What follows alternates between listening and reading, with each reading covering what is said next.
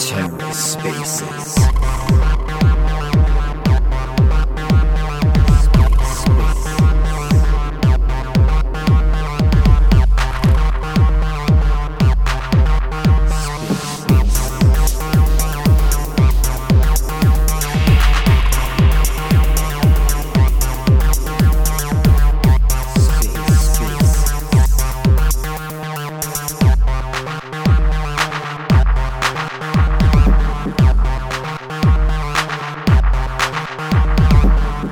Hello and welcome to The Ether. Today is Tuesday, October 25th, 2022.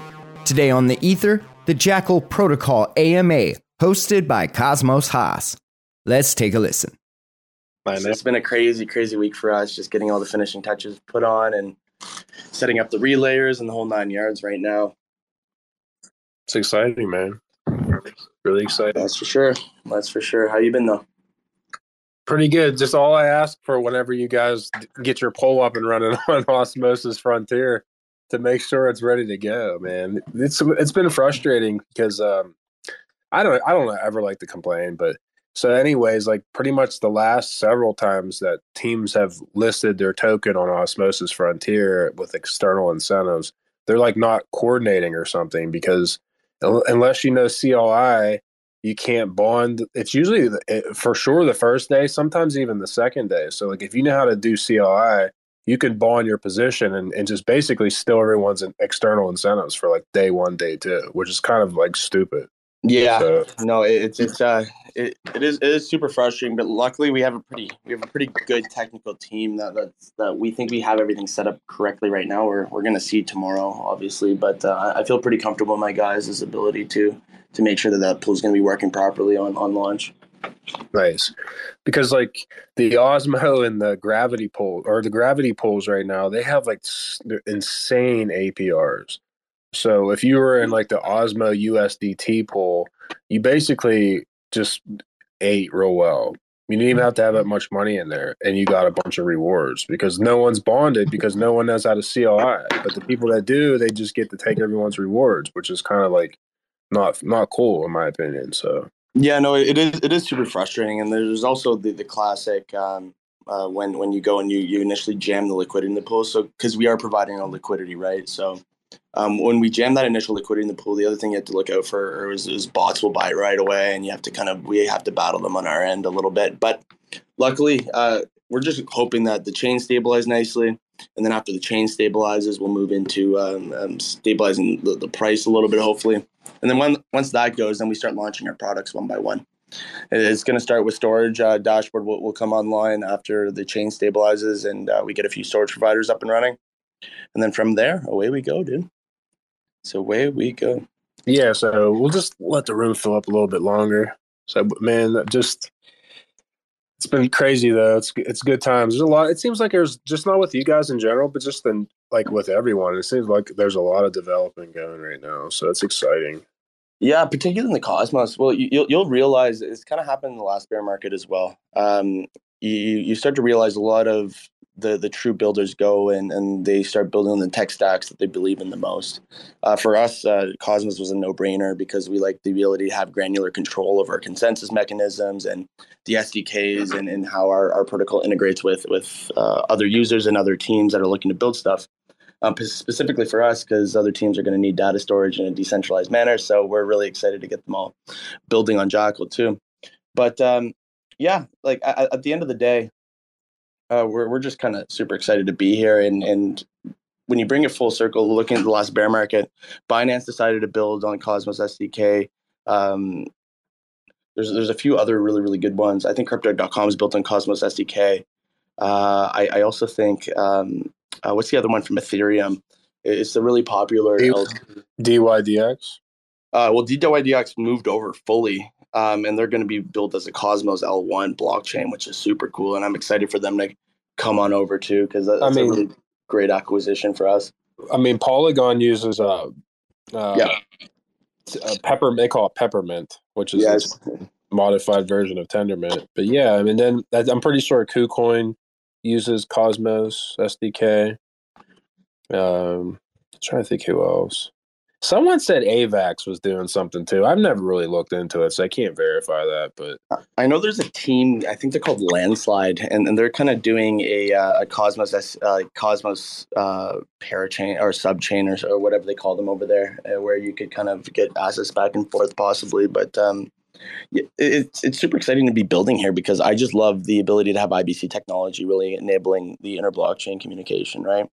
And that's going to be the, the next big chain upgrade for us is having um, your storage contracts and files that are going to be going IBC.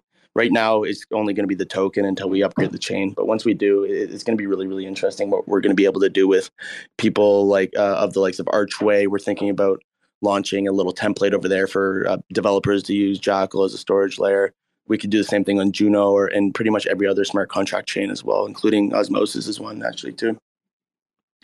Yeah, and then personally, I, I just get excited. Um, you know, I've all since the, the very first time I found you guys and met you guys, like I've always been excited for what you guys are doing, and, and more importantly, I'm just I'm looking forward to different things in crypto that aren't just DeFi applications. I mean, as much as I like to degen and do things of that, like, things of that nature, I'm I get excited for other applicable technologies that apply in crypto and data is obviously the king and anything that's like cybersecurity um, anything that can make your files more safe and secure and encrypted and private like i'm all i'm all for it. So you know that's that's the type of things that I'm looking for right now. You know, as much like I said, as as cool as different DeFi things. Okay, you got order books, you got perpetuals, you got derivatives, you got synthetics, you got AMAs, and like, yeah, it's really cool. Okay, I get it, but uh, I just like new things, you know. So that's kind of why I'm I'm looking forward to your mainnet and then seeing the growth and development from day one to what it can be, you know, in the future. One hundred percent, man. Um, and that's kind of why we're building here, right? It's we come from a Web two world. Uh, we were both a lot of us are just security nerds, and we worked in forensics and cybersecurity and things along that nature. And, and we're just really excited to reduce attack vectors, and, and it's a really nerdy thing for me to say, but uh, just trying to reduce all these centralized choke points of failure, get rid of a lot of bottlenecks, and, and get rid of other attack vectors that really really screw up your your cybersecurity posture from phone numbers as a 2FA to usernames, passwords, and get everything on chain. And, and really try to see if we can create a self custodial cloud where we can start to build out a, a cloud ecosystem with um, at the end of the day when you look at jack when you look at all these blockchains they're, they're really just like a shared cloud computer but um, most of them right now are, are built for finance and, and, that's really important obviously uh, it's we wouldn't have any crypto at all if, if it didn't start from from the, uh, the the finance side of things. But when when you start to tiptoe into what is else is possible with uh, file version control and what else is possible uh, to have granular control over over permissions and, and have the ability for smart contracts to to have tons of storage being exchanged permissionlessly on chain.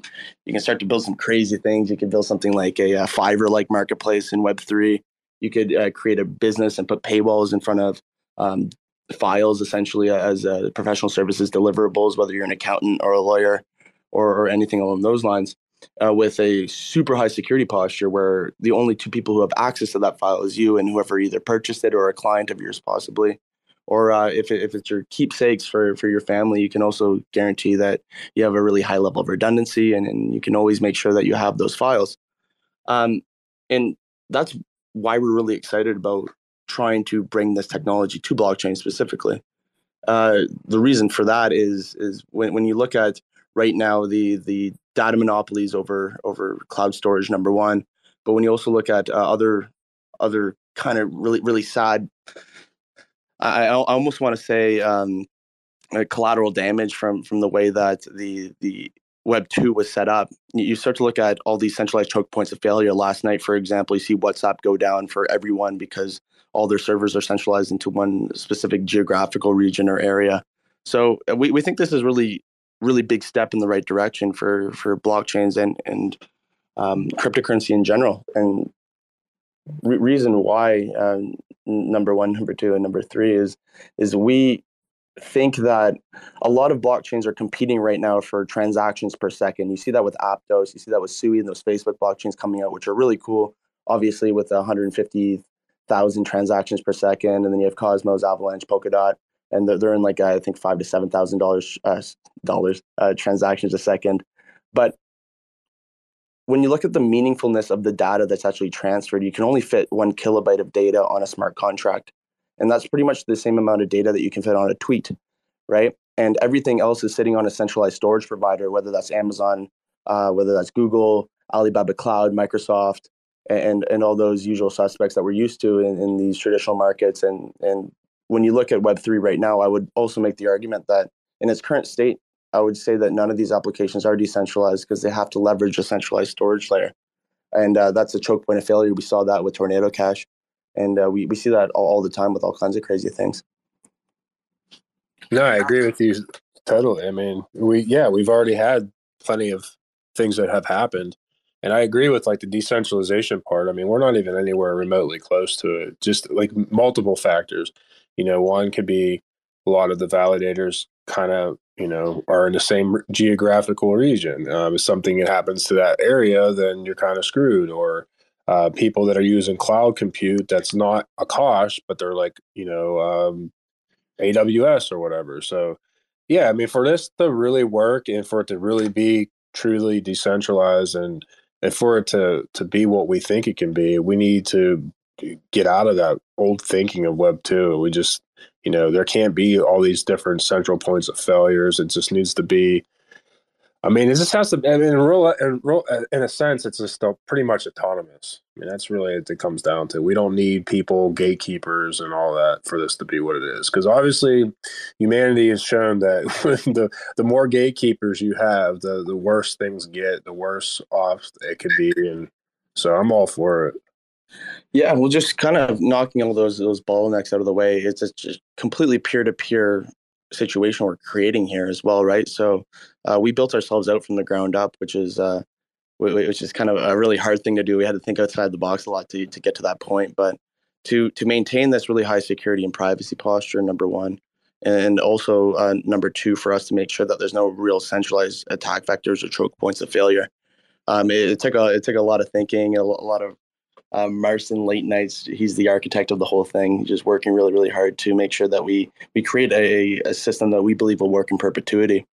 Um, but from we're we're just really here to to try to see if we can leverage blockchain technology, specifically from Cosmos blockchain technologies, where we're building, and and try to kind of put our foot on the gas towards a um, to, towards towards this like I, want to say a, a cloud storage layer in in web3 in general where you don't have those traditional attack vectors you don't have these centralized choke points of failure you have a way better price and, and you can actually have that ownership that that we're not used to right now with traditional cloud storage where um, when, when you look at Amazon, Google, Microsoft, and, and, when you, when you put your files there, it's it's not really not your files anymore. They they make a lot of money buying and selling your data.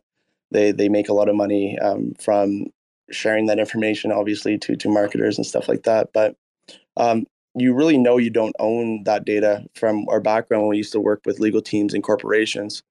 You you you realize that if I want to get information on on a a criminal case or a civil case, I don't go to that individual anymore and ask for their files for in discovery. You usually go to the big tech company and, and ask them and, and, they're not really there to defend you. So you don't really have your lawyer your legal counsel helping in the middle. Um, not to say that that's that's the situation that'll happen to everyone but what i'm saying is just as a concept we, we think it's it's it's a little bit broken and we're just trying to really reduce those those choke points of failure and, and make sure that we can create just an awesome product for everyone to use yeah, so just reset the room. I'm sure everyone probably is in here because they understand what you guys are, but just the we kind of just went right into it. But yeah, today, you know, I was going to have you guys, you know, talk about everything. We already kind of are touching on things, but if you wanted to talk about when um, the exact main main net's going live, what's your goal for that? Uh, also, we already kind of touched on initially the token would be on osmosis and also uh, you know a lot of people probably want to know more about when they can claim their airdrop. Is it before the before the listing? Is it after the listing? Uh, and what else I can think of on the top of my head that I know people would think about. Um, yeah, I mean that's pretty much it. And then also, you know, maybe we could touch in potentially about like the mining aspect of it because I, I know a lot of people they have asked me personally, oh, you know, I want to mine. Is there, you know, uh, people ask me like, opportunities to earn passive income in, in crypto with like their computers and stuff like that. So maybe touch on that too. Yeah, one one hundred percent. So when you look at um, look, let's start with mining, and, and I think that actually ties into kind of a general open open discussion how we can open the room to what Jackal is. Um, so so what Jackal is, it's it's a it's a blockchain in Cosmos. It's a layer one blockchain, and it's a um, it's a blockchain and data storage network. So we have two computers that are doing jobs. One set of computers are validators, and, and they keep the chain and they know who has what data at what time, and, and, that, and that's really great. And that's a super important job. So they're incentivized properly to do that. On the flip side, we also have storage providers. And what these people do is, is, they they spin up these computers that provide storage to the network for other people to store their stuff on. Um, I, I, know uh, it's, it's, kind of a, a, weird thing to store your stuff on someone else's computer, but luckily, what we're able to do is use end-to-end encryption to make sure that all your data is secured by yourself before it leaves your browser. And, and what that means is, is, that before we even touch your data, it's completely encrypted, and the only person that can decrypt that is you with your private key. So that's how we kind of leverage that that blockchain technology. Um, so for people that want to be a storage provider or a miner on Jackal, what what they would want to do is, is we have we have our docs and there's some suggested builds. But in the early days, you could probably get away with an old laptop or, or something like that and try to see if you could hook that into the network and provide storage. But um, what you, what you do is, is you provide storage to the network, and uh, when someone comes along and they store files on on your your computer, what happens there is uh, you submit a proof that you have that file in perpetuity. We have three times redundancy, so there's three other computers storing that same file in case one goes down. And you submit proofs that you have that file, and then we pay you Jackal tokens um, as a reward for storing that file uh, in perpetuity. So that's kind of we don't have to get too technical there. Um, and then we'll kind of bring it over to when are we launching. So uh, Jackal's launching tomorrow, actually, believe it or not. So we're going to be trying to kick over, over on that Gen block at uh, 12 Eastern time. Uh, I think that's 4 p.m. UTC, if I remember correctly. I did the conversion in my head, so don't take my word for that. But um, that's when we will be launching it, and there's no need to claim your airdrop. Um, so we, we did have a, a little kerfuffle that a lot of people are aware about with our Secret Network airdrop. So we airdropped to Secret Network, Atom, and Juno. Those are the three networks that got the airdrop. Um, for Juno and Atom, they don't have to do anything. It'll actually appear in your wallet as soon as you initialize the Jackal blockchain, which is cool. And uh, how that will happen is you actually just go to the dashboard and then it will add uh, the Jackal chain to your Keplr address or, or uh, to your Leap wallet address, possibly. So that's uh that's kind of how how that works for the people that are on the secret network unfortunately our, our hands are tied so you guys are going to be able to claim your airdrop reactively and that's going to happen probably around October 31st. And the reason for that is, is they have a, a, proposal to actually fix the blockchain a little bit, so we can online a node and get the data that we need to uh, to airdrop to you guys. Um, we also have this airdrop checker. The airdrop checker values were wrong, and uh, that's something we raised our hand and we made a mistake because it would actually randomly grab one of the validators that you're staking to, not combine all the validators you're staking to. So there's a little bit of a um, an issue there that people are realizing and we are looking to fix. And uh, we, we believe we have fixed. We're just waiting for this to get the data from Secret Network. Um, so tomorrow, you don't have to do anything. You get the airdrop uh, by just coexisting and, and just enjoying your life in the cosmos right now. Um, I, I, lost track of the other questions you had there, uh, Cosmos Hoss. Uh, well, we covered the airdrop, the mining, the main nets, and I was trying to think what else. Oh well, the osmosis listing. So I heard you earlier. You get provide liquidity, and um, is there going to be external incentives? Yeah, so we're going to have our own external external incentives on Osmosis Frontier. So we are starting on Osmosis Frontier, and that is the track that everyone has to take. So what's what's going to happen is is on uh, tomorrow once the once this chain stabilizes a little bit, we're going to provide liquidity on Osmosis Frontier, and then uh, away it goes. It starts trading there. Uh, so we will have external incentives. So you will earn Jackal re- rewards for providing liquidity on Osmosis, which is uh, which is which is great, and that's how we kind of all participate in this decentralized finance world. And and the the big engine for that is liquidity. So if you are interested in being a liquidity provider, we really encourage anyone to come and support us with uh, with liquidity, so we can have less slippage and all that good stuff. Um, moving moving on a little bit uh, to why osmosis. So we did pair it with Osmo, And that's in the event that we are able to, if Osmosis team thinks we're cool, essentially what will happen is we'll move to Osmosis proper, hopefully within the, next few weeks. And then from there, we can actually put in a governance proposal to see if they will uh, provide rewards as well, or even match our rewards with Osmo. So we might get two uh, sets of rewards possibly. Yeah, that would be clutch.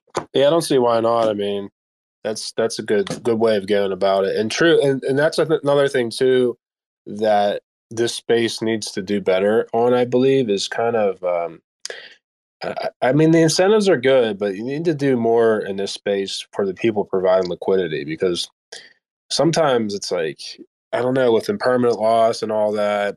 I, I, I don't know. I think people that provide liquidity kind of get put to the back burner, so to speak. Like it's important to stake and and do all that, but I think it's just as important, if not more important, to provide liquidity, or else people would have to go on, you know, centralized exchanges to do everything. And uh, yeah, that's kind of just my little added to it because I know there's a lot of people like, oh, why am I going to provide liquidity? And well because it, we someone has to do it i mean or else yeah. that, this whole thing just doesn't work unless you want to have ious and and have have people tell you you know what you, you can't move your crypto right now because we just don't want to have you know there's no there's wallet maintenance upgrades and everything else so I think, you know, I personally don't use centralized exchanges ever unless I was going to take off crypto, you know, and put it back to fiat. But I just, I don't want to use them.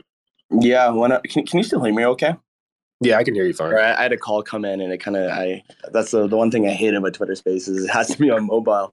Um, yeah, yeah, I, I, totally agree with you. But uh, on on the flip side, playing devil's advocate, providing liquidity isn't for everyone, right? And it's a little bit more of a risky risky play. But luckily, um, there's a lot of big liquidity providers out there that that um, that do do the service of, of doing stuff like that. And and the Jackal Foundation will be making sure that we provide liquidity as well to make sure, and that's that's with uh, with our own capital actually um, to to ensure that uh, you don't get too much slippage in the early days to make sure we can kind of give it a really really good push out there into the into the ether of the cosmos.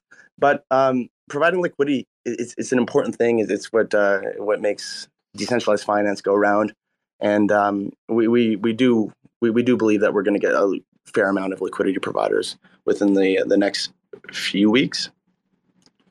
Yeah, I mean, I'm going to be one of them. So you know, I, I like I said, I when I met you guys, I don't remember what space it was on, and then I met you guys in Texas. Like I believed in it right away, and I've always, even pre crypto, um, as a I've I've always invested in technology. I, I I've always liked data plays because I know data is king. It's not going anywhere. It's just going to increase. There's going to be more data by the by the second, by the day, by the you know month, year. Keep going forward and forward, and um, there needs to be infrastructure for it and I currently cannot stand the way things are with data and how you know people just all their data gets stolen from them and and you have I, will call them we'll call them leeches and parasites. They're just par- they're just parasites. They're taking all your data. They're selling it. They're exploiting you.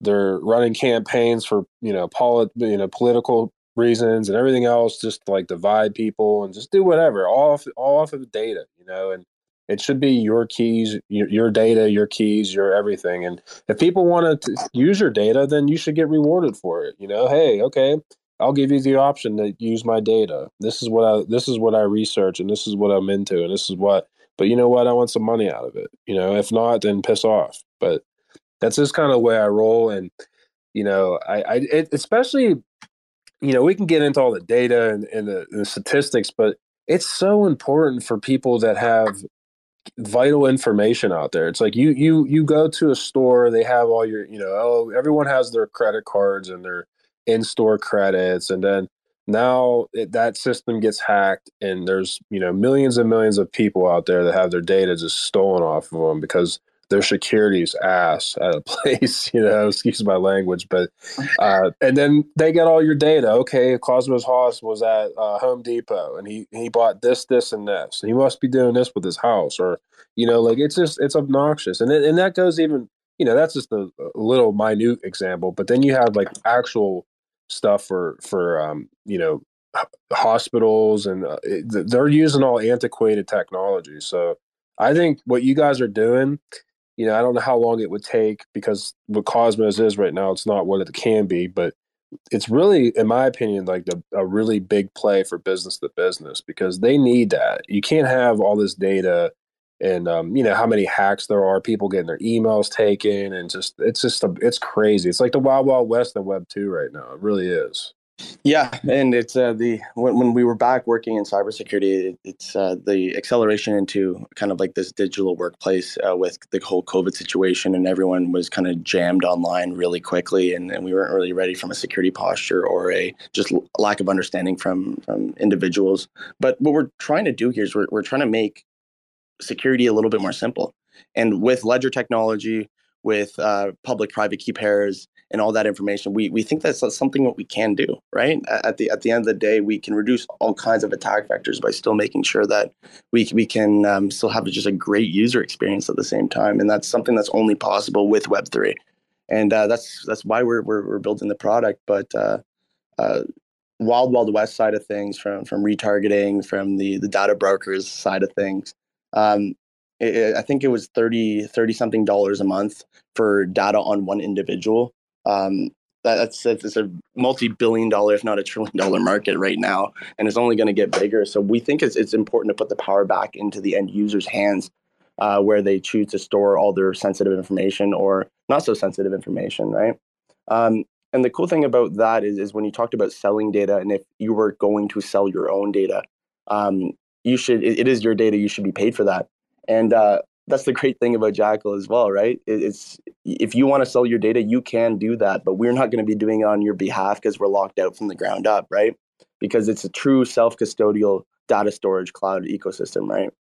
Um, and when we started, we're starting to have like preliminary conversations with other protocols that are like data marketplaces, for example, where if a user, um, an end user is interested in opting into something like that, and you could sell your own data or pool your data together with other users and, and uh, earn income on that as another passive income stream.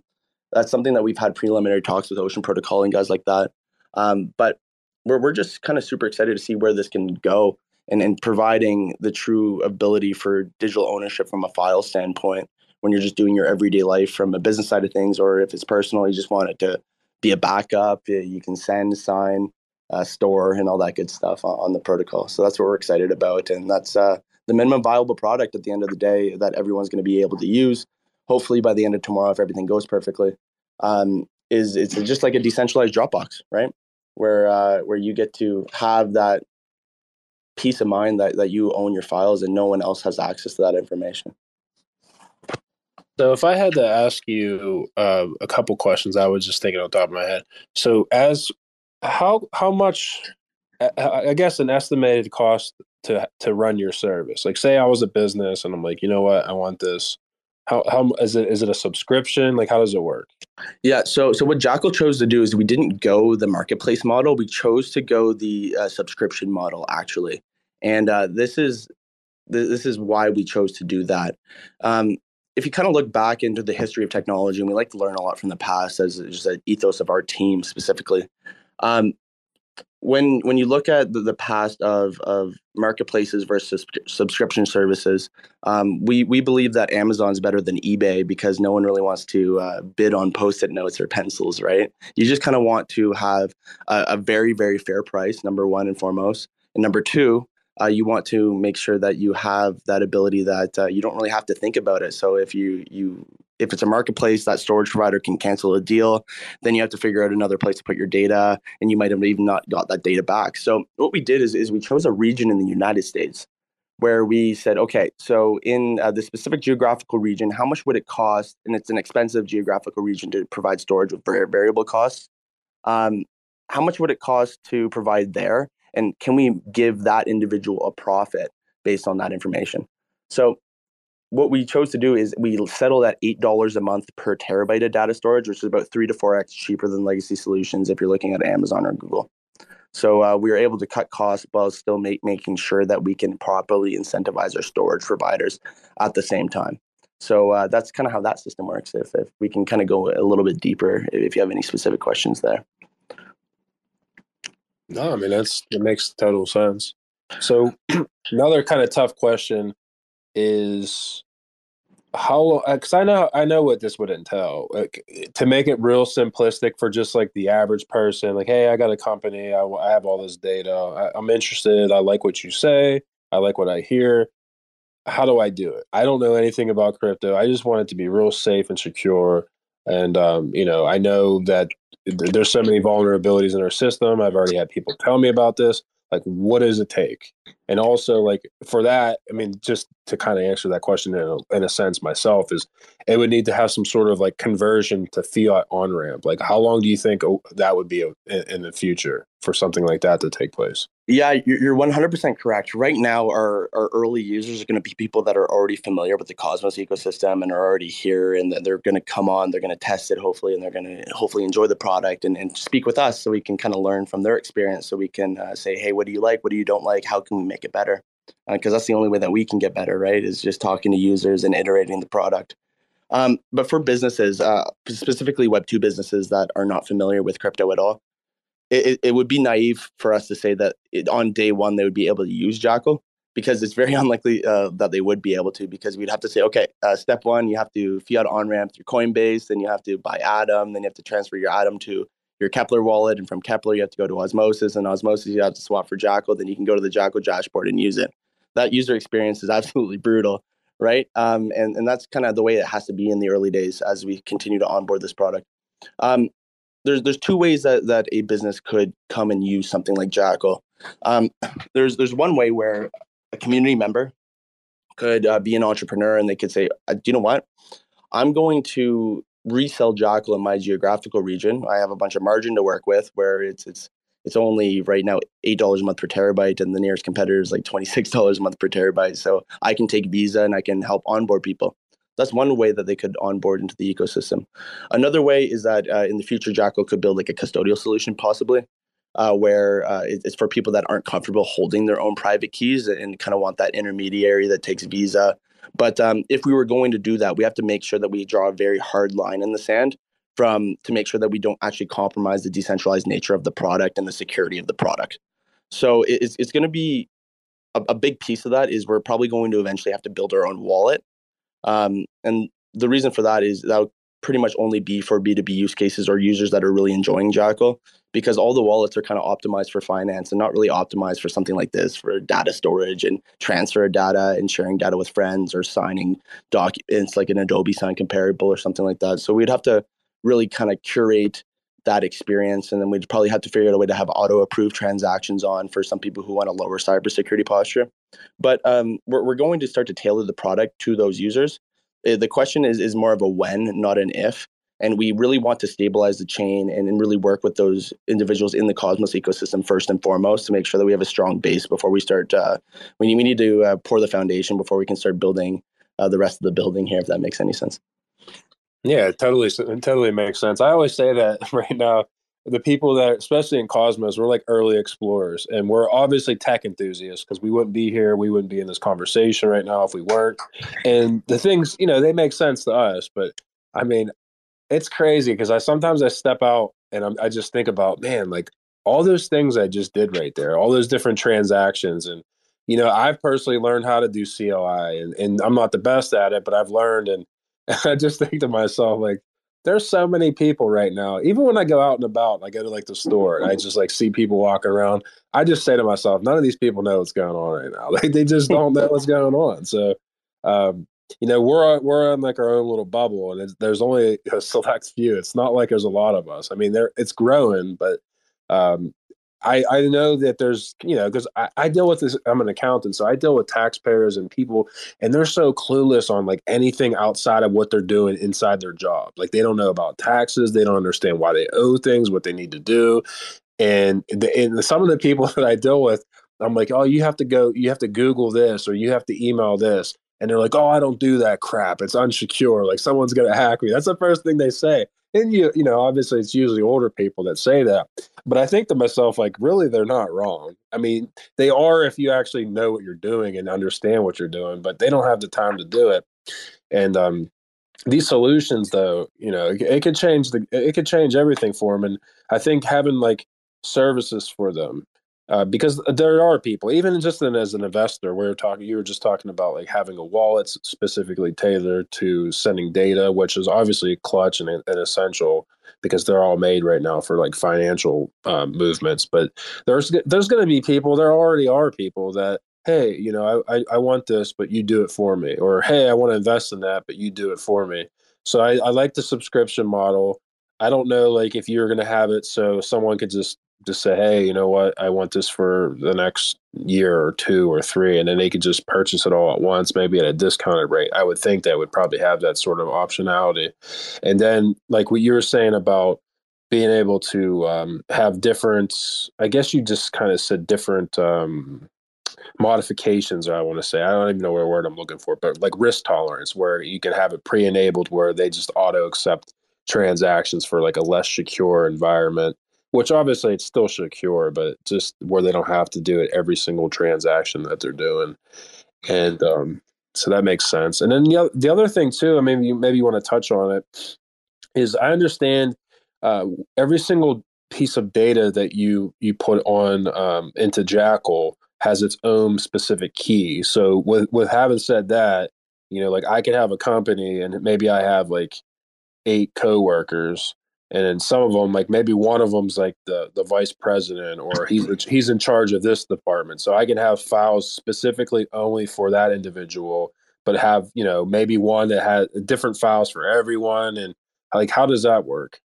Yeah well that's kind of the beauty about blockchains as well right? So when, when you talk about uh, like user permissions of people that are if you say i own a big company i have like 100 employees or something like that and, and i want to have granular permissions for each user we we built Jackal with that in mind. So um, from from let's say the the user story is backups are secure, but I also want to give access to some folders for some users, or some folders are shared with other companies possibly. So the root folder, for example, which is the folder the the mother the mother folder of everything. Um, that could have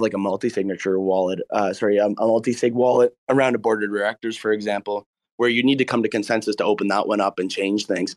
But when you start to get down the list, um, files uh, from a folder inherit the permissions of that folder, and the subfolders inherit the permissions of the folder. So you can get very, very granular of who in your organization has access to what. And the other great thing about Jackal is um, this is kind of an issue when we were working on legal teams a little bit, uh, where you kind of lose track of, of file version control where you don't know how many copies of that file are, are out there running around in your organization. It's really hard to maintain security that way. So with Jackal, we, we know exactly who has access to what files at what time and all the files that are on the system. So that's a really, really great thing when um, you're working with a very sensitive information, number one, or if you have evidence for court use and you need to track which file was the original file and which files are copies of the original because that stuff's important when you uh, get into the nitty gritty of, of, court use cases, for example. But um, yeah, so so essentially, you can have very granular permissions, and, and you can have a bunch of people on the same Jackal account with different wallets uh, accessing different folders or have access to different files. And uh, right now in, in Jackal uh, proper, I, I don't know if it's going to be in the initial push. It might be in the first upgrade where you're going to be able to share files with other users, and, and that's because each file, as you said earlier, has its own encryption key, and we have our own encryption mechanisms where um, you can take the the private key of one user and the public key of another user to create a new key that is controlled by the uh, the user that owned the file originally, where another user can come and look at it basically. So uh, everything, every file has its own encryption libraries, and that's also great for cybersecurity. If one file gets cracked, um, you don't get any of the other files. Basically, is, is another great thing. So you'd have to uh, go one by one if you're an attacker, which is um, it, it's, it's something that's just not going to happen. Yeah, that would take forever. yeah. That would, yeah, it's basically impossible. You know what I mean? You have to have a different private. Well, we're also using something called AES 256 encryption standard, and that's the uh, that's currently accepted by banks and militaries, and it's right now believed to be post quantum proof. And we're we're speaking with a bunch of quantum computing guys right now from Toronto, actually, that reached out to us, and we're having uh, some fun with them talking about uh, different um, encryption mechanisms and different. Uh, right now, we use elliptic curves in, in Cosmos, and it might uh, within the next 10 years we might move to lattices for example depending on how quick quantum quantum computing gets but i don't want to get too too technical here we'll, we'll kind of you're talking you're talking data dirty right now this is like yeah. if you're a data it might turn you on if you're all about data right now yeah or, or encryption or, or encryption basically right? no but man it sounds good i know when i um I remember when I seen you guys at, down your booth at the Central in Texas that there were some military guys there talking to you guys. So I mean that's that's bullish. I mean if the military that's bullish, like you know what I mean? Like they're not well, gonna not want to come talk to you guys if they weren't interested or heard well, good things. We we have to remember why was the Tor browser created, right? Uh, it was created by the Navy. And the Navy created the Tor browser because they wanted a secure way to transfer files um, and, and data and, and uh, have communications. And that's why Tor exists. That's why the dark web exists. It was actually created by the US government. Um, from Jackal's standpoint, right now, um, even with Tor, it's, it's not as secure as it could be. And, and right now, if you look at Jackal for different military applications, if that's something that they would want to use for tier one units, uh, we wouldn't be compliant for um, traditional um, anything that that wouldn't be kind of a special operation situation. But um, when, when you want to transfer data right now uh, in military use cases, you actually put servers on planes uh, because you can't trust any of the intermediaries that will uh, have their hands on the data while it gets transferred from one party to another party. So, uh, what we're when you look at Jackal and its ability for military use cases and things like that, uh, we truly believe it has the highest digital privacy and cybersecurity posture possible when transferring data. And the best part about it is you can transfer petabytes of data uh, in, in in one click and one gas transaction. And that's another beautiful thing when it comes to this. Very similar to uh, why we believe in crypto for the monetary system. Um, it, it, removes middlemen. It, uh, it, it's way cheaper. It's much more efficient. It's uh, it's faster right? And that's the same reason why uh, we believe Jackal will will do really well in, in this space for for data storage specifically, is, is because we we're, we're faster, we're we're more secure. Uh, it's it's dirt cheap, right? It's, it's, it's the same concept. It's just applying it to a different vertical rather than finance. Nice. So I'm kind of thinking about some other things. I would assume it would probably be advantageous if like I was a business and I would just have like an RNS uh, name service, correct? Yeah, yeah, we do have a name service as well.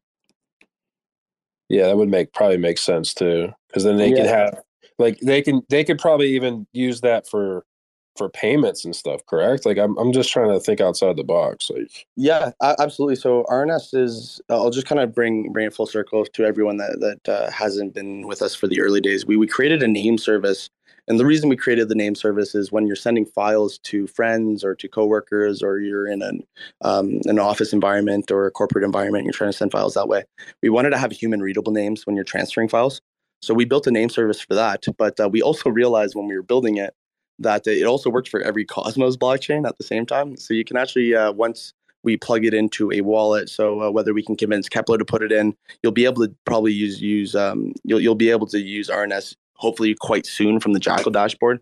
Um, or Leap Wallet guys are, are have, have shown interest in, in putting RNS in, in their wallet it has this really unique ability uh, for you just have very simple user experience. You don't have to remember everyone's uh, wallet addresses. Basically, you just remember cosmoshoss.rns or I'm Patrick.rns. Um, and you can send files, or you can also send. Uh, we support 12 different Cosmos chains back when we uh, created it, but we could uh, we could upgrade that as well to support all the Cosmos chains uh, that enable IBC with their tokens. Yeah, I was just thinking about that because it, it would just make total sense. Because you know, if you're a big company again, this doesn't have to just be a company, but I'm just trying to always put it back. It's like I think that the way that this all works, not with just you guys, but just this space in general, is obviously we need the businesses to need it or want it. And then once that happens, I mean, I look at like the evolution of the computer. You know, Steve Jobs started building computers in, in his garage for for businesses, and then people like you know the people that are building it, and other people like, hey, can you build me one for my house? And then that kind of happened. But I think that's going to be like crypto kind of is taking a little bit of a revert. We're we're like the earlier adopters, like I was saying earlier.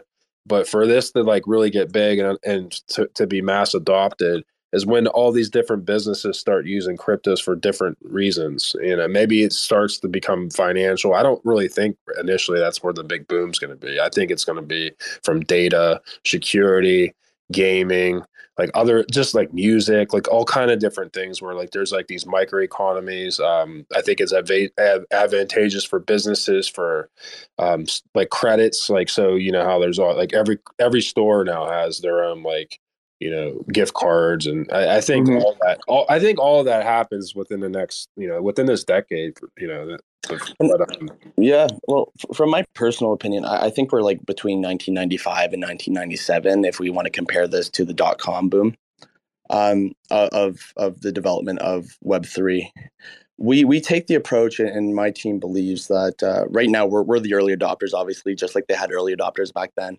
and um, for for you to convince the the general public that this is a good solution, usually it has to be introduced in the office, as we've seen in the past through technology, where as you were saying, like they would have mainframes in in uh, for banks and stuff like that, and then you started getting PCs in the office, and then people started to want PCs at home. Um, we're we we believe that as well but that doesn't mean that we would necessarily neglect the end users the individuals because that's the lifeblood of this entire company is those end users in the cosmos ecosystem that are going to be the early adopters of a product like this and really help us push it forward or help us build it or join the community and have governance proposals. Um, but be, being being fair when, when you look at crypto right now um, I, I think another issue that is going to come to fruition this year, and we're we're going to start to uh, clear clear the deck a little bit, is regulatory. Um, I want to say regulatory certainty as well, because it's very hard for businesses to use these products. Like d- being completely honest, um, from a financial standpoint, obviously we were really we're, really big on data, and we, we, think that this is an awesome use case, and uh, we hope a lot of people agree. But uh, from even just stablecoins, it, would you rather wire transfer if you're a business wire transferring a billion dollars or something like that to another business? Like you're you're getting eaten with fees. It takes days to get there.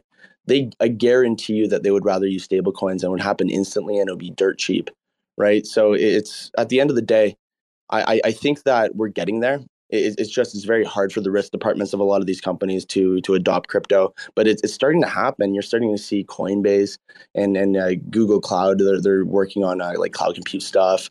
Uh, you look at guys like us coming out, out of the gate and, and building on cosmos and looking to build a um, like a, a, really great storage layer for for web 3 when you look at um, all kinds of other starbucks is, is enabling um, blockchain technology for tracking all of their products basically as well. So I, I, think we're getting there. And it's really funny how in the bear market, you start to notice a lot of adoption start to occur and a lot of people to start building. And, and that's why we're happy to be here. It's, it's pretty much the bottom of the bottom right now. And, and we're just really excited for, uh, for where we see blockchain going to go within the next four to five years.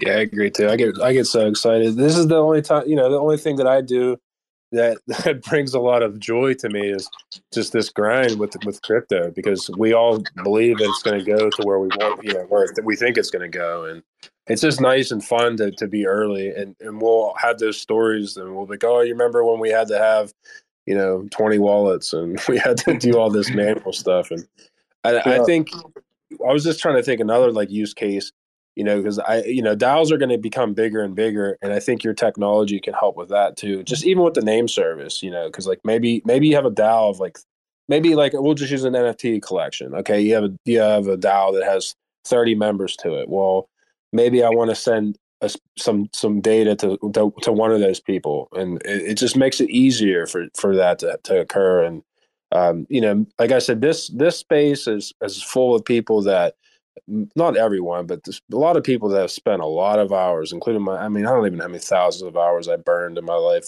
in crypto. And even myself, I, I learned something new like every single day. Like I was learning a bunch while you were speaking about data and stuff like that. And, you know, and, and we're, we're, we're, we're in it, man. And like, there's people right now, it's mainly all the people in charge in the world. They have no clue what's going like they barely can use Facebook or whatever, so they don't know what's going on. And unfortunately, they're kind of in charge of all those regulatory places because you know maybe maybe they got to where they're getting at or where they're at now in life because of of all that all those fees that you were talking about. You know, so it's like they don't want to just give that up. Why would they? It's free. It's free lunch for them. So um, they'll drag their feet as much as possible, but in the long run, people see it uh, you know, it's already changed millions and millions of lives, like all throughout the world, that they can finally start to save money. They can see their finances. They can maybe, for the first time, actually prove that they went to a college or university or school or whatever. You know, it's it's starting to change, and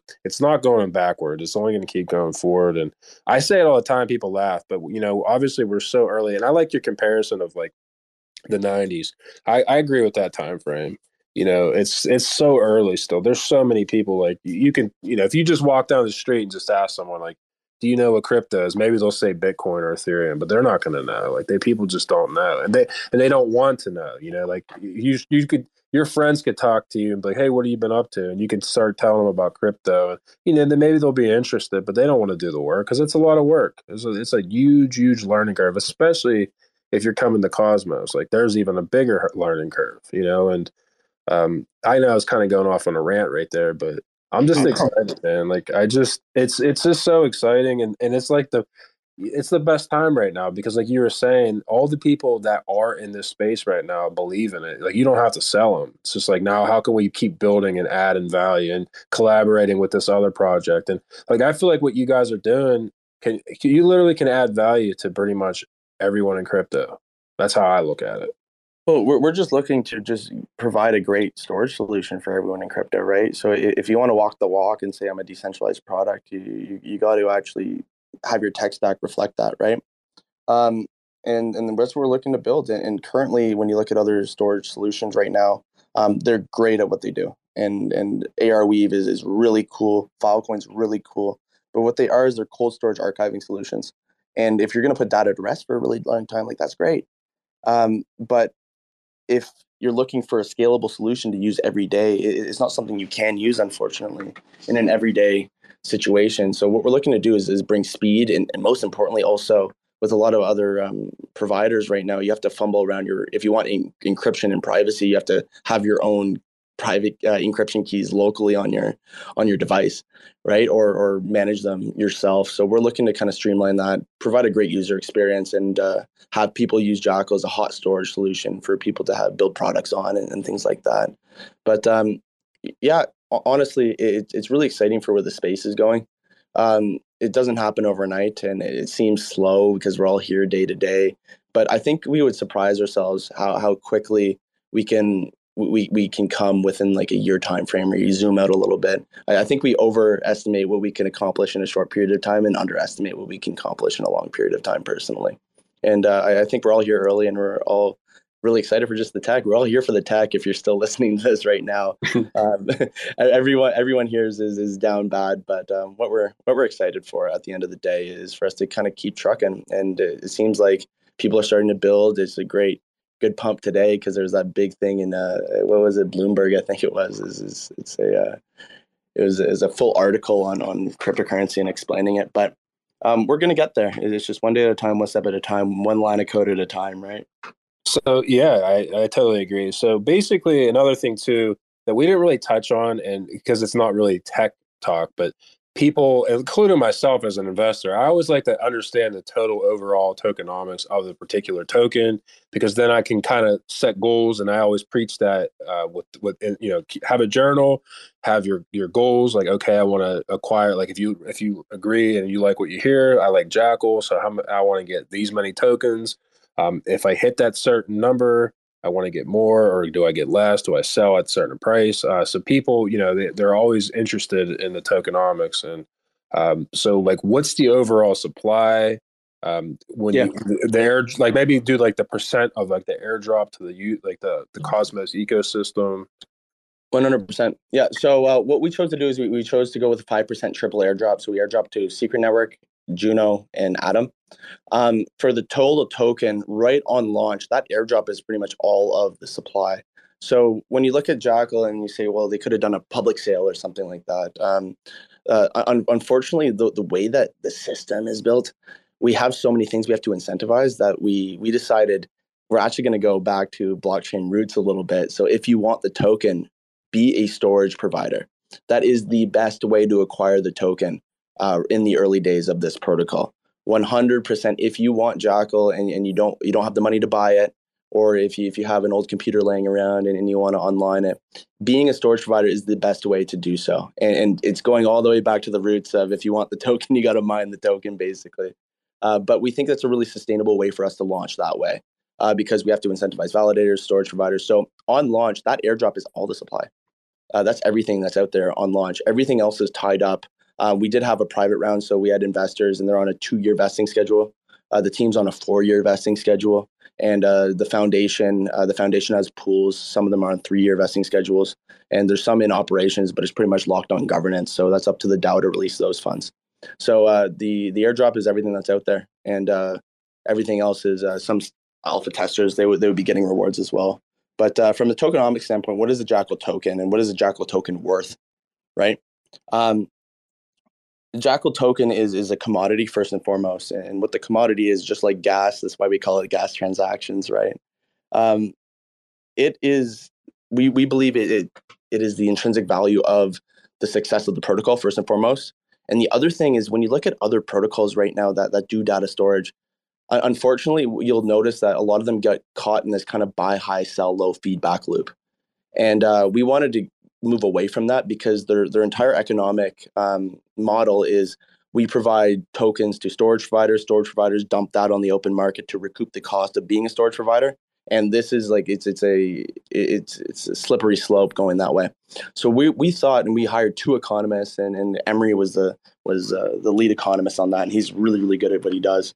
So we wanted to make sure how can we have the intrinsic value of Jackal increase and have the secondary market want to purchase this token?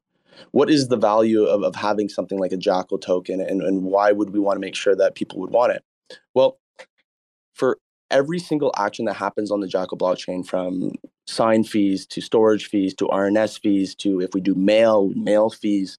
Um, if you look at all if we online a, uh, a, a Jackal AMM, which we probably have to do if we want a marketplace, um, it would be transaction fees there. All that value goes back to the stakers.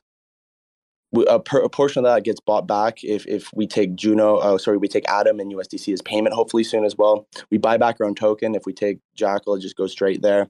And then we actually provide real yield to our token holders. So we can increase the intrinsic value of the Jackal token as the success of the network slowly starts to grow. So we, we just wanted to make sure that we have really good tokenomics. Um, our econ paper is, is out if you want to go and and, uh, and and take a look at that. But um, we we did put a ton of work into making sure that this is a, a, stable a stable token um, to not a stable coin, but a an economically sound tokenomics for for the solution, and that's kind of why um, you know, you, you kind of get hurt. Why do we didn't we airdrop more? Or, or, or things along those lines is, is we hear that a lot. We need to, if we incentivize a lot of things, and if we want to make sure that Jackal works in perpetuity and we can have sustainable business practice associated with Jackal as a protocol, if you look at the protocol as a business, you need to make sure that you, you do things that are sustainable. And that's why we everything that we've done so far is very, very well thought out. And then we've taken a lot of time to to iterate the economic model first and foremost. And honestly, uh, it's going to go through other is going to go through other iterations as well as we continue to learn. Atom wasn't perfect. That's why we're having Atom 1 and Atom 2.0 discussions right now. So we're going to have to learn as the as the the protocol adapts as well. And the economic model is also going to have to go through revisions as we as we move forward. Nice. That was a lot to digest, but that was some good stuff right there, man. That was that was a a plus material right there. You hit us with a lot of fire. you didn't even take a break, man. You were you're smooth. I'm not gonna lie to you. Like uh, if, we, I, we, if, I was just like randomly didn't know anything about crypto and I tuned in, I'm like, damn, this dude's smooth right now. man, we've been we've been working on this for a while, man. It's been 11 months of, of just uh, just building this thing, and uh, we're really happy to finally go to market tomorrow. It's going to be an exciting time. I mean, I'm not gonna. I'm. This is just me not showing or anything, but I know like the very first time I met you guys, and then just like doing the digging and just understanding like the use case and like I said, I've been looking for different, mainly data plays for a long time now, and um, it's exciting to see because, like I said, as cool as like DeFi protocols and applications are, it in my opinion, it kind of dilutes itself not that we don't need it, because obviously, I mean, there's a lot of money in the world, but we need we need other things to do in crypto. And like maybe uh, from the outside perspective it doesn't like look like a sexy investment but that's those are the types of investments as an investor that i've done well in my lifetime is just doing things that make sense. And um, yeah this just makes sense. That's all i can say about it. And it's really cool to, to be able to to invest in it stake it also mine it lp it um, do you know like is it going to be the rewards going to be like an epoch or is it going to be blocks? Ooh, that's a really good question. I, I know um, I can try to ping Emery see if I can get an answer um, um, really quickly. But I, we, what we have right now is we have a pool. So we, we don't have the uh, LP incentives in the block rewards at this time. So we have a portion, it's 15% of total tokens, so 15 million tokens, are for external LP incentives um, on Osmosis. So and and wherever we else we choose to to put the token as, as well as as it pops up in other places, uh, the DAO may choose to deploy um, external rewards there, and that, that's something that's definitely a possibility. So 50% of total supply right now is for LP rewards, and um, it might switch to block rewards uh, in the future, but we have to kind of we, we need data for us to make informed decisions about that as well, right? So um, right right now, I'm gonna talk to I'll talk to Emery and figure out I'll get an answer for you for that, but I don't have that off the top of the head, unfortunately. Do you know what the biggest external hard drive is? Um, actually, Hoss, I just got an answer for you. It's, it's actually uh, it's it's epochs on on osmosis. Oh, so you guys are just gonna do it um, that's how the staking rewards are going to be done too.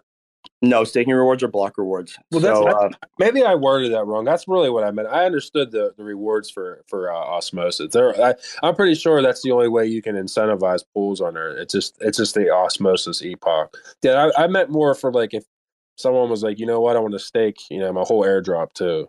Um, oh. like so it's it's blocks then. Yeah, so so okay. we have a we have blocks. So uh, every six seconds, uh, right now, five to six seconds, one block occurs. And from the block, let's uh, for ease of use, let's say ten tokens are minted from that block from the mint module. Um, that gets split. So sixty percent of those tokens go to storage providers, and forty percent of those tokens go to uh, validators, and that then gets passed on to stakers relative to their commission. So that, that's how that's distributed to stakers. So in the early days, you're probably going to be looking anywhere from uh, 23% all the way up to 35% from staking rewards. And we just can't really give you a, direct answer until we figure out how many people choose to stake. Uh, yeah, that makes sense. So really from listening you you you're you're actually more incentivized to be a storage provider. Yeah, to be a storage provider. Yeah. I'm just trying to do the math right now because I mean I have a couple badass PCs. I'm I'm just looking for some storage right now to be honest yeah. while we're talking. I just was like what's the biggest I guess just an old storage disk would work, but I mean, I'd probably just make it easier on myself just to get an exter- uh, external hard drive would work, right? Uh, yeah, depending on how you set up your computer, and uh, if you wanted to be a storage provider, we encourage you to go to the Discord so we can give you support there as well, because it's going to be a little bit technical in the early days until we online a um, it's something called a Docker where you can just one click deploy it. Right. Um, but uh, for the for the meantime, it's, it's going to be a little bit in, intense uh, while we onboard these guys. But uh, largest drives, so we would recommend hard drives. Um, they're a little bit more capital efficient, so they're cheaper, and uh, you can get up to uh, like there's uh, there's Seagate Enterprise drives. They're like 14 terabytes, and you can also buy refurbished drives too. That some people I've noticed on Twitter that are building storage providers have, have been purchasing refurbished drives, which is probably a good move as well. Save a little bit more money there. Um, but when you say yes, uh, the storage providers are incentivized more than the stakers, the reason for that is the storage providers have to be the first class citizens in this protocol because if the storage providers aren't properly incentivized, it's not profitable to be a storage provider. The whole thing falls apart, unfortunately. So um, that's why when we when we take capital in where someone says I want to buy storage, a portion of that, if if the block rewards aren't enough, and we have to monitor it very closely, we probably have to kick that to the storage providers as well if, if they're uh, running at a loss because we need to make sure that your data does not fall off the network and that's going to be is in the early days it, it, might be a little bit sketchy but it will start to stabilize as we go a few more weeks and a few more months. Um, so number one is making sure that the storage providers are, are properly incentivized to to continue to have storage on the network. And then number two is is always going to be focused on on those end users and those stakers and those token holders. So there's an incentive to purchase those tokens off of the storage providers. And uh, the way that we get away from ponzi because it kind of seems like uh, when you when you look at other protocols, it does seem that way. We we give real yield back to the stakers and the storage providers from when people purchase storage. So that's we have revenue coming into the protocol. So it's not just a buy high, sell low f- feedback loop, basically. No, I, I, like that approach because, like the like you were saying, they're first class citizens. Essentially, they're the workers. You know, like you have to pay your employees, and that's kind of what it is. And then like the stakers are the investors in a way. I mean, not that you're not investing as a storage provider because you have to have the equipment, but yeah, um, well, that's kind of that's I like I like that model. It makes a lot of sense. They're, they're both uh, you can kind of see the protocol as a whole. So even individuals who hold the token, they're they're also kind of employees of the protocol if you think about it that way too, right? Um, when you stake your tokens, you secure the network, and that's its own job in its own right, right? So the validators they keep consensus and and they um, they verify who has what at what time. The storage providers, they store all the stuff and they need to be incentivized to do that. And the stakers need to be incentivized to secure the network. So it's, it's it is a balancing act, and we're going to have to go through iterations as, as we continue to learn about the econ model as we move forward. I was just looking on Best Buy because I, I I spent so much money there. Do you guys have Best Buy in Canada? Yeah, we do actually. That's cool. But anyways, I'm I'm just looking at uh an 18 terabyte. 18 terabyte g drive right now. It's like it's only i don't know your your money's different than ours but basically less than 500 usd might, yeah might you, you could probably get them for cheaper than that too. Um, yeah I would, I would do some sir i would i would do a little bit of research but uh, i think yeah. uh, if you want to grab them i think amazon has some pretty good deals on on, uh, on drives. Um, we, we have a build we, we have kind of like a casual build and a and more of like a DIY serious build. But um, for people that have like old computers, old gaming computers, even, and you want to plug it in, um, I, w- I would highly encourage you to do so, especially in the early days. So, like, I would assume since this isn't, this is probably be really like low key, not like intensive on your computer, right? Like, I could just let it run and do a bunch of stuff on it. It probably won't even bother it, right? No, it, it probably wouldn't bother it at all, if I'm being completely honest with you. Um, it, it's not very intense, right? So the, the, the drives are pretty quiet. Um, you, you wouldn't really notice it too much. And it's, you don't really, you don't even need a, a GPU for this activity either, if I'm being honest with you. Um, it, it, just works natively, essentially, with, um, with, with what you would have without a GPU. Um, it, you would probably want a little bit of SSD in it, if I'm being honest uh, because you you want to have that ability to act quickly to kind of do the deals in the first place. But after that, uh, everything else should be drives. Okay.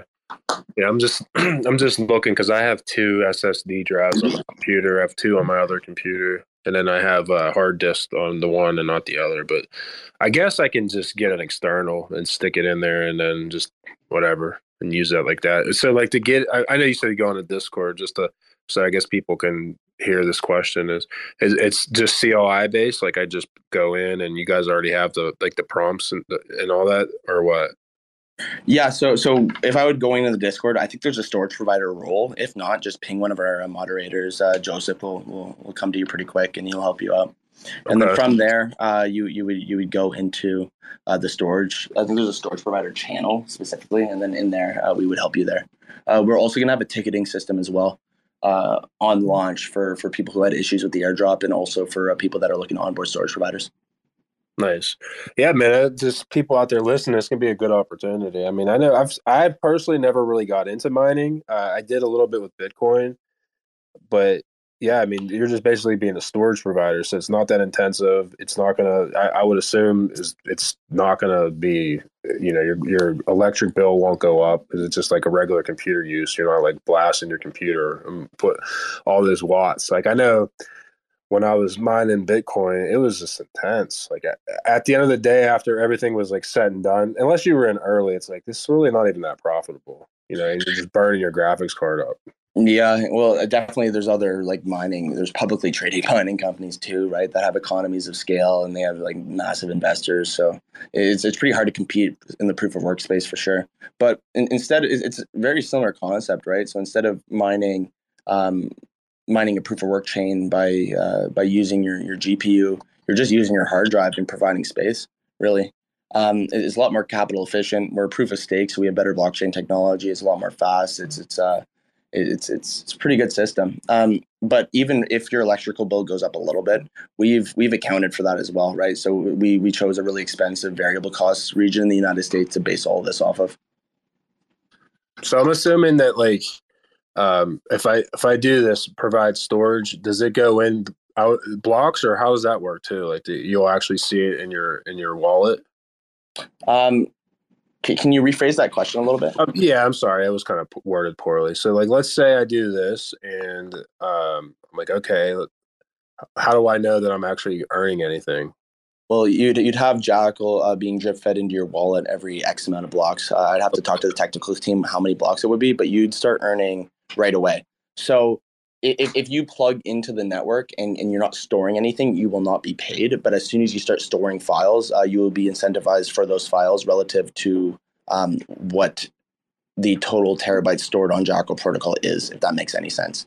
And, so, and that just gets like disseminated equally throughout all the people that are providing storage or yeah I mean? okay yeah so so if the fear is that like okay what ha- what happens if one company like does like a really big data center and they're going to get everything um, it, it's really unlikely so when the way that Jackal works is we have three times redundancy. So for every file that's uploaded to the system, it's copied on three separate machines. So, and the reason for that is, is that we don't want your files to disappear. So um, if we can kind of have a little mental, um, we can go through a mental exercise here of what happens if a storage provider goes down, because that's another scary thing, right? Is what happens if I want to unplug my storage provider? Um, so if you miss a certain amount of proofs, where every every X amount of blocks you have to submit a proof that you have the file, and and this is important. We call it proof of persistence. This is something that uh, we we worked on here. Um, so with with proof of persistence, every X amount of blocks, you you tell the Jackal protocol from your this is the the job that your computer is doing. You get to sit on the couch but this is uh, how this works. You submit a proof that you have the file.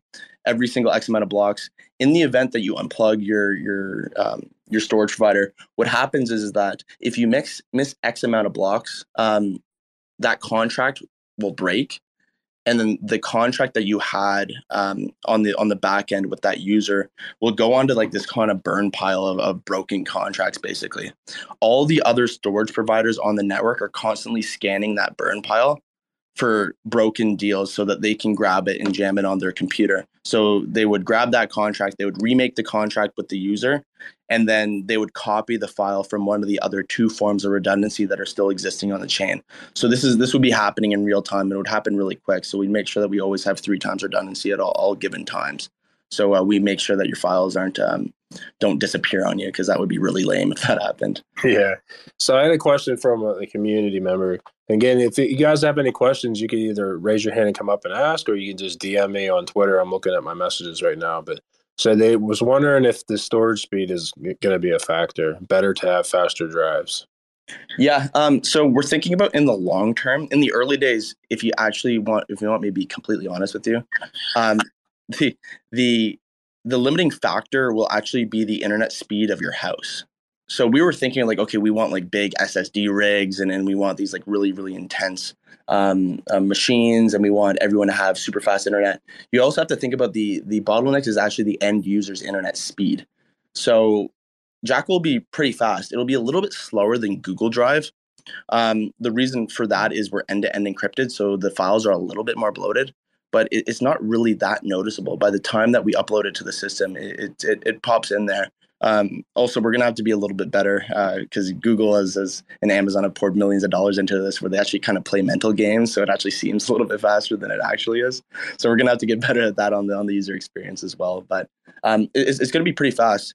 If the system gets bloated and and we start to have tons and tons and tons and tons of data on the system it'll start to slow down a little bit so what we're probably going to do is we'll actually have like a new tier so for people if we uh, make a deal with a credit card processor and they want to use Jackal for credit card processing that needs to be very very fast. So we would need ssd rigs. So you would actually probably be able to choose which tier of data storage you'd want to be so that not all of the data is on like this hot storage all the time. Because if you're not going to touch it for a very long time or it's like your old photos that you never look at you just want to have them for the future um, it would probably move down the rung into a lower tier storage and it'll take a little bit longer for you to get them the next time you query it but that's going to be in the future in the early days it'll be pretty fast that makes total sense i was just trying to think of a I guess the other question I would have is, and you know, like my wife and I, we share a Google Drive.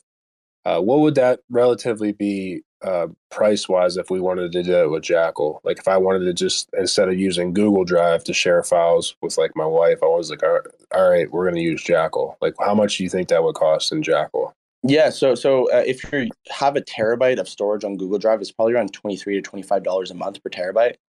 So first and foremost, you, you save like a little bit more than half of that because it would be eight dollars a month per terabyte instead. Um, so that'll be first and foremost.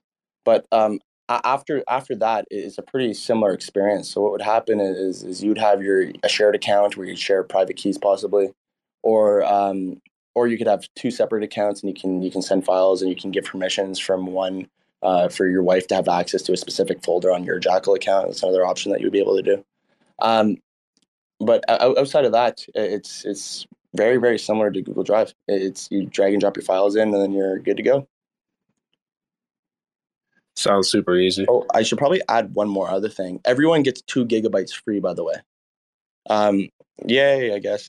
That's awesome, though. I, I, probably should have mentioned that earlier. Yeah, um, you should have hit, hit that off the beginning. yeah, everyone everyone does get two uh, free two gigabytes, which is really important. So you get to actually try it out before you decide whether or not you want to buy it. We're not going to be uh, we're not evil like that. So so uh, everyone gets two gigabytes free. Um, the reason why we can't give more gigabytes free is because um, freemium models traditionally the reason why it's free is because you're the product, but we can't sell your data, so we can't make money that way. So, uh, two gigabytes is what everyone gets right out of the gate.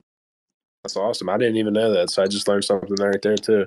But yeah, that that makes sense because they're they're doing that because they're just going to use your data and, and, make money off of it. So well, it's not really free, anyways. You know. Yeah, you're, you're storing two gigabytes of data, and they're uh, they're earning thirty dollars a month on it, so they're they're they're happy to do the freemium. Same thing with well, if a, if a service, this is a kind of a rule of thumb from a security standpoint or a privacy standpoint. If uh, if the service is free, ninety nine percent of the time, um, you're the product at the end of the day, and and that means that, that they're selling your either your attention or they're selling your data or they're selling both sometimes.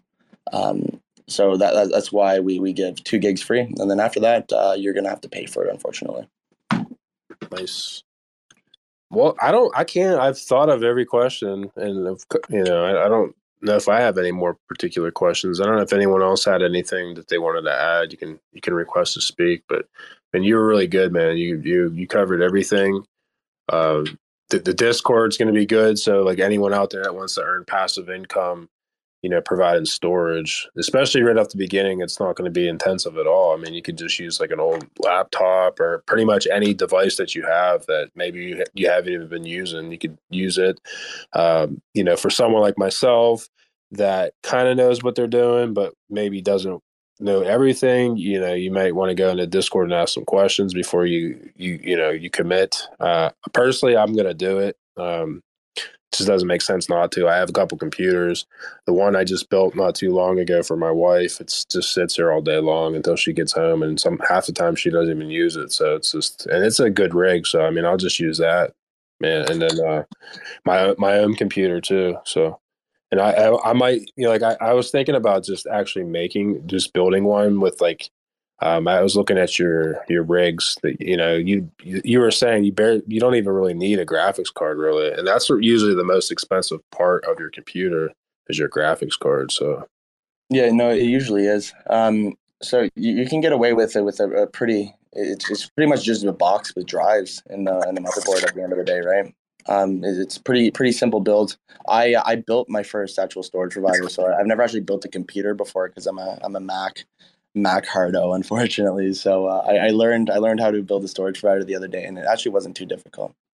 Yeah, man, I've always been a Mac guy too, but um, I just I like gaming. Well, I used to game a lot, and now I don't really because I just don't have time. But so I, I in fact, I, I built my computer from scratch because I wanted like a really badass gaming rig, but and my wife's like, "Oh, you don't need all that." I'm like, "Look, this is future proof because I can use it for other things, and I have been." And uh, you know, it's like building a computer is really good because you, like my computer i could just chug and plug i want to take out this i can just take it out and add add something new to it so that's kind of how i look at it and i'm thinking about just building a computer specifically to mine some jackal. So that's just me. But what's up, Marty? What's going on? Hey, man. Hey, how's it going? Uh, super, super happy uh, about you guys launching soon. Uh, it's been great to see uh, you guys develop, and uh, I'm so excited. I just have a question about uh, storage providing more on that topic. Uh, will you be required, like, for a storage provider to be online, like, 24 7 and uh, kind of like how what is the process of like maybe like unwinding or unplugging if you like have to uh, stop Yeah. providing or something like that? Yeah, one one hundred percent. Because that would be a big fear if you're being a storage provider, and then you say, "Oh, I have to move houses or something, and then I have to take my computer down. I'm going to lose all my deals." Um, so what we chose to do, and this is something that Marston implemented into the protocol, um, where you actually have the ability to have one day worth of downtime every um, X amount of blocks, basically. So so we we've I, I think we're we're going to be able. I think it's once.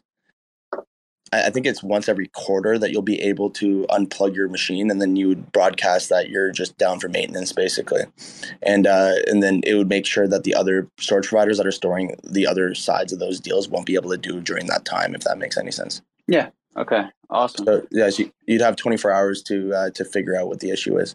Yeah, sounds great. Well, uh, congratulations. You covered so much. I got no other questions, but yeah, can't wait to launch. Good luck. I appreciate it, Marty. Thanks so much, dude. Yeah, man. And thanks for stopping up, Marty. Uh, so add into that, like how long, like say you're doing that and your power goes out and you don't have a generator or whatever, like how long do you have until, I mean, maybe you just covered it. I was kind of just, I totally zoned out, but, uh, like, how long do you have to come back online? we're, we're gonna give it 24 hours to come back online. Okay. So, so you have, you have a day to, to figure that out. And, and the reason why is because we don't really want any edge cases, uh, which is a big fear of ours, is, is we have edge cases and then users start losing files. So um, if if you're someone that, that says, I want to make sure that this never happens and I don't really want to do Jackal casually, uh, I kind of want to be like a hardcore storage provider and I want this to be a business, um, you, you would probably want to have a data center environment if, if you want to make sure that it never goes down and all that stuff. And you, you really want to invest into something like this and you believe in the protocol long term, um, you, you might want to invest in a data center environment for, for your storage provider. And do you guys, I know you have like, like rig suggestions. Do you have suggestions for that too in your Discord? Yeah, we could we could definitely find one because we we've talked with a bunch of independent data centers recently, actually, and um, we'll, we'll we'll put together a uh, we'll put together a build for the data center. Um, I'll, I'll actually get one of my. That's a really good question, Hoss. Thank you for for bringing that up. We should we should do that as well and put it in the docs. Yeah, I think that's a good idea because I mean, I would probably be interested in something like that because I just, I, even before you guys, I was thinking to myself, like, I know uh, a couple of guys from Serenity are on here. I've been in conversations with with them, and they they asked me, you know, what's your long term goal? And I said, you know, to have a nice piece of property in the mountains and have like solar panels everywhere and have server. it just it just be just all kind of you know living off my land and also mining and doing all that stuff and having like a server farm basically. That that would be kind of, in my opinion, it would be kind of a my, my future goal. So I would want to know how to like what's the best way of doing all that and stuff like that too. Yeah, no, that's that's the dream. Am I right? Um, man. yeah, no, one hundred percent. Uh, We will we'll we'll find a build and then we'll throw it on, and then we could we could actually make a list of all the independent storage providers as well, um, so that we can you can support small data centers, which which we were a big proponent of specifically for decentralization, all that good stuff. Um, I'm trying to think of anything else that we might want to touch on before I, we. I think you answered this already, but someone else just asked me, what about a proper, uh, excuse me, what about a proper shutdown process to go down for over 24 hours? Yeah, if if it's down for over 24 hours, we, we can troubleshoot this, and we can actually kind of governance can play a role with uh, with some tech signal signaling proposals as well. Um, we, we could figure out uh, a solution to that by by tomorrow. We're, we're probably not going to have like a, a proper shutting down process. You, you, I think it's going to be automatic based on blocks. Um, but I'm not exactly the best person to answer that question. If I'm being honest with you, Hoss, I, I would go to the Discord and I can put you in contact with one of the more technical guys on the team. All right, sounds good. I don't think I, I, I pretty much have every question I asked. Let me see if there's another one. I just seen another message. See what they said. Oh no, it was something else. Yeah, that, that's uh, basically all I had. I mean, it, this has been awesome. I've learned a lot today, so I appreciate that. I'm sure everyone else did. Uh, thank you for letting me rant, people. And I'm excited, man. Like I said, I've been just really looking forward to. I've been doing a lot of research and some stuff outside of Cosmos, just looking for things that are just non DeFi. as much as I said I love DeFi, I'm a DGen. I've you know, I, I love it, but it gets old sometimes. I like looking at new things, so I'm excited for real. Hey man, like we're we're just looking to kind of build some fun, fun, cool stuff. It's uh, we're we're a really engineering heavy team, and we're just excited to build cool products.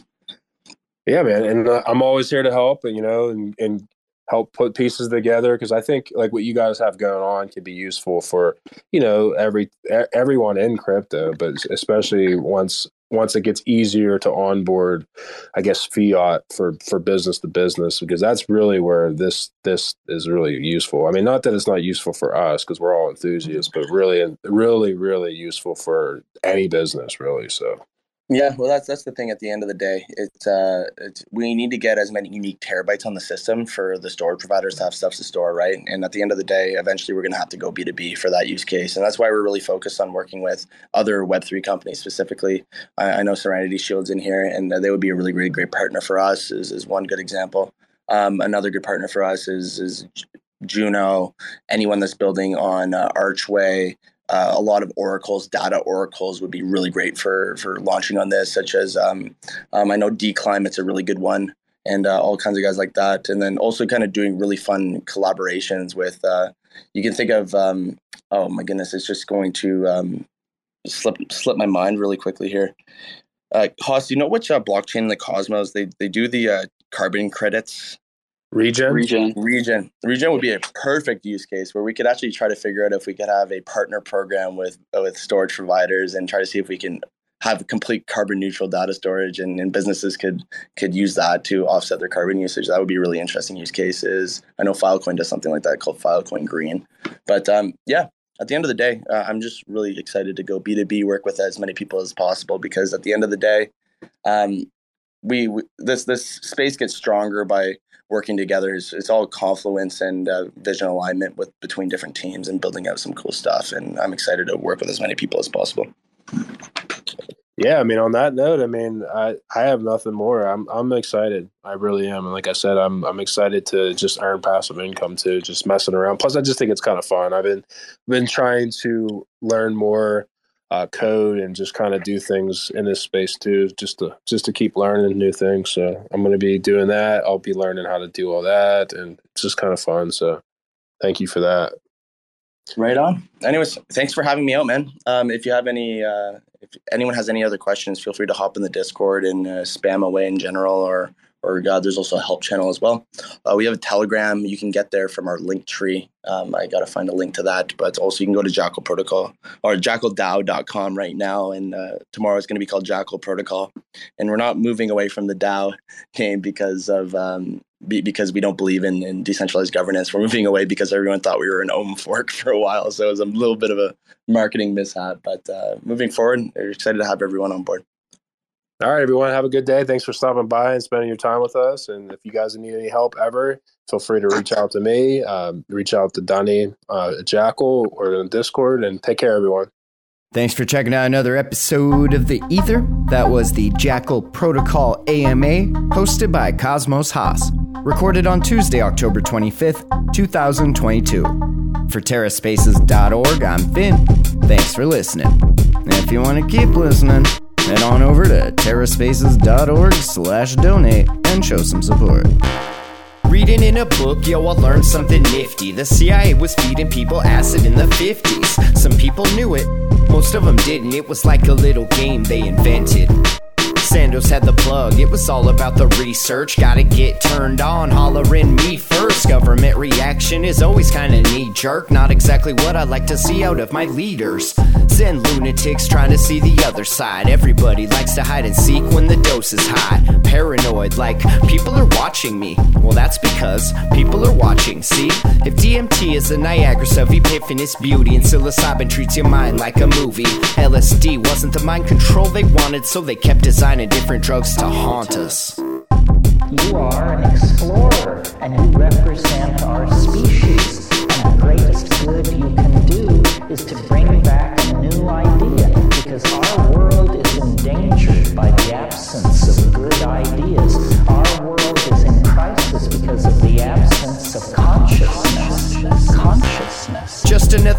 in the cabin, camping. Three drops hitting each town like, well, that happened.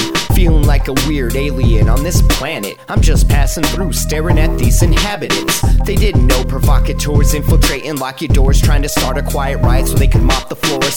Used to the forage, waiting for the drum roll. And that's what happens when cutthroats get all the control. Acting all manic, the passion is frantic. The visuals are magic, so let your mind brandish this little weapon of mass dysfunction. Red Dawn down, now we're tripping with the Russians. Reading in a book, yo, I learned something nifty. The CIA was feeding people acid in the 50s. Some people knew it, most of them didn't, and you wonder why we harbor such resentment. Dicks. My notion of what the psychedelic experience for is that we each must become like fishermen and